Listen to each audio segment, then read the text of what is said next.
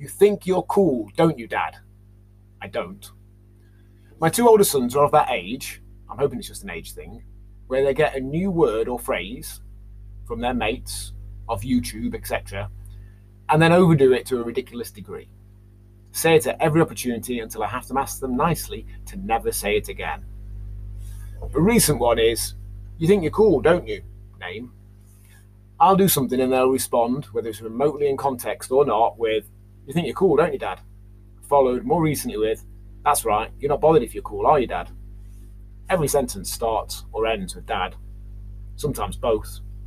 Even when we've been in conversation for ages and there's no one else there. They are correct, though. I've explained to them why I'm not bothered about being cool. As we all were, I was when I was younger. When we're teenagers, we all desperately want to be seen as cool.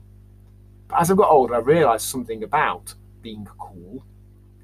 It's living your life by other people's definitions, making choices because of how other people may or may not perceive you, dressing or talking or acting in a certain way because we think we should, because of what others will think, subjugating our own opinions and beliefs to that of others.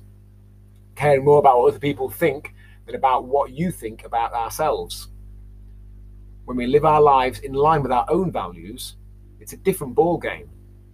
We make the decisions we want to make because they're the right thing for us and those we care about.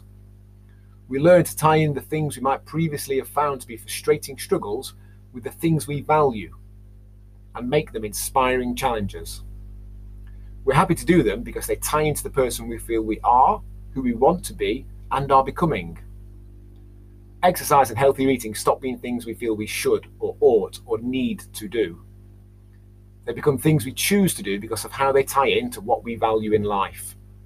Ways to create energy and endurance to do what's important to us. Methods of achieving stuff that actually does drive us and keep us going. We can ask ourselves what's truly important to us and we can de- and what we can then need to do for those things to happen. Much love, John and Luke Hall.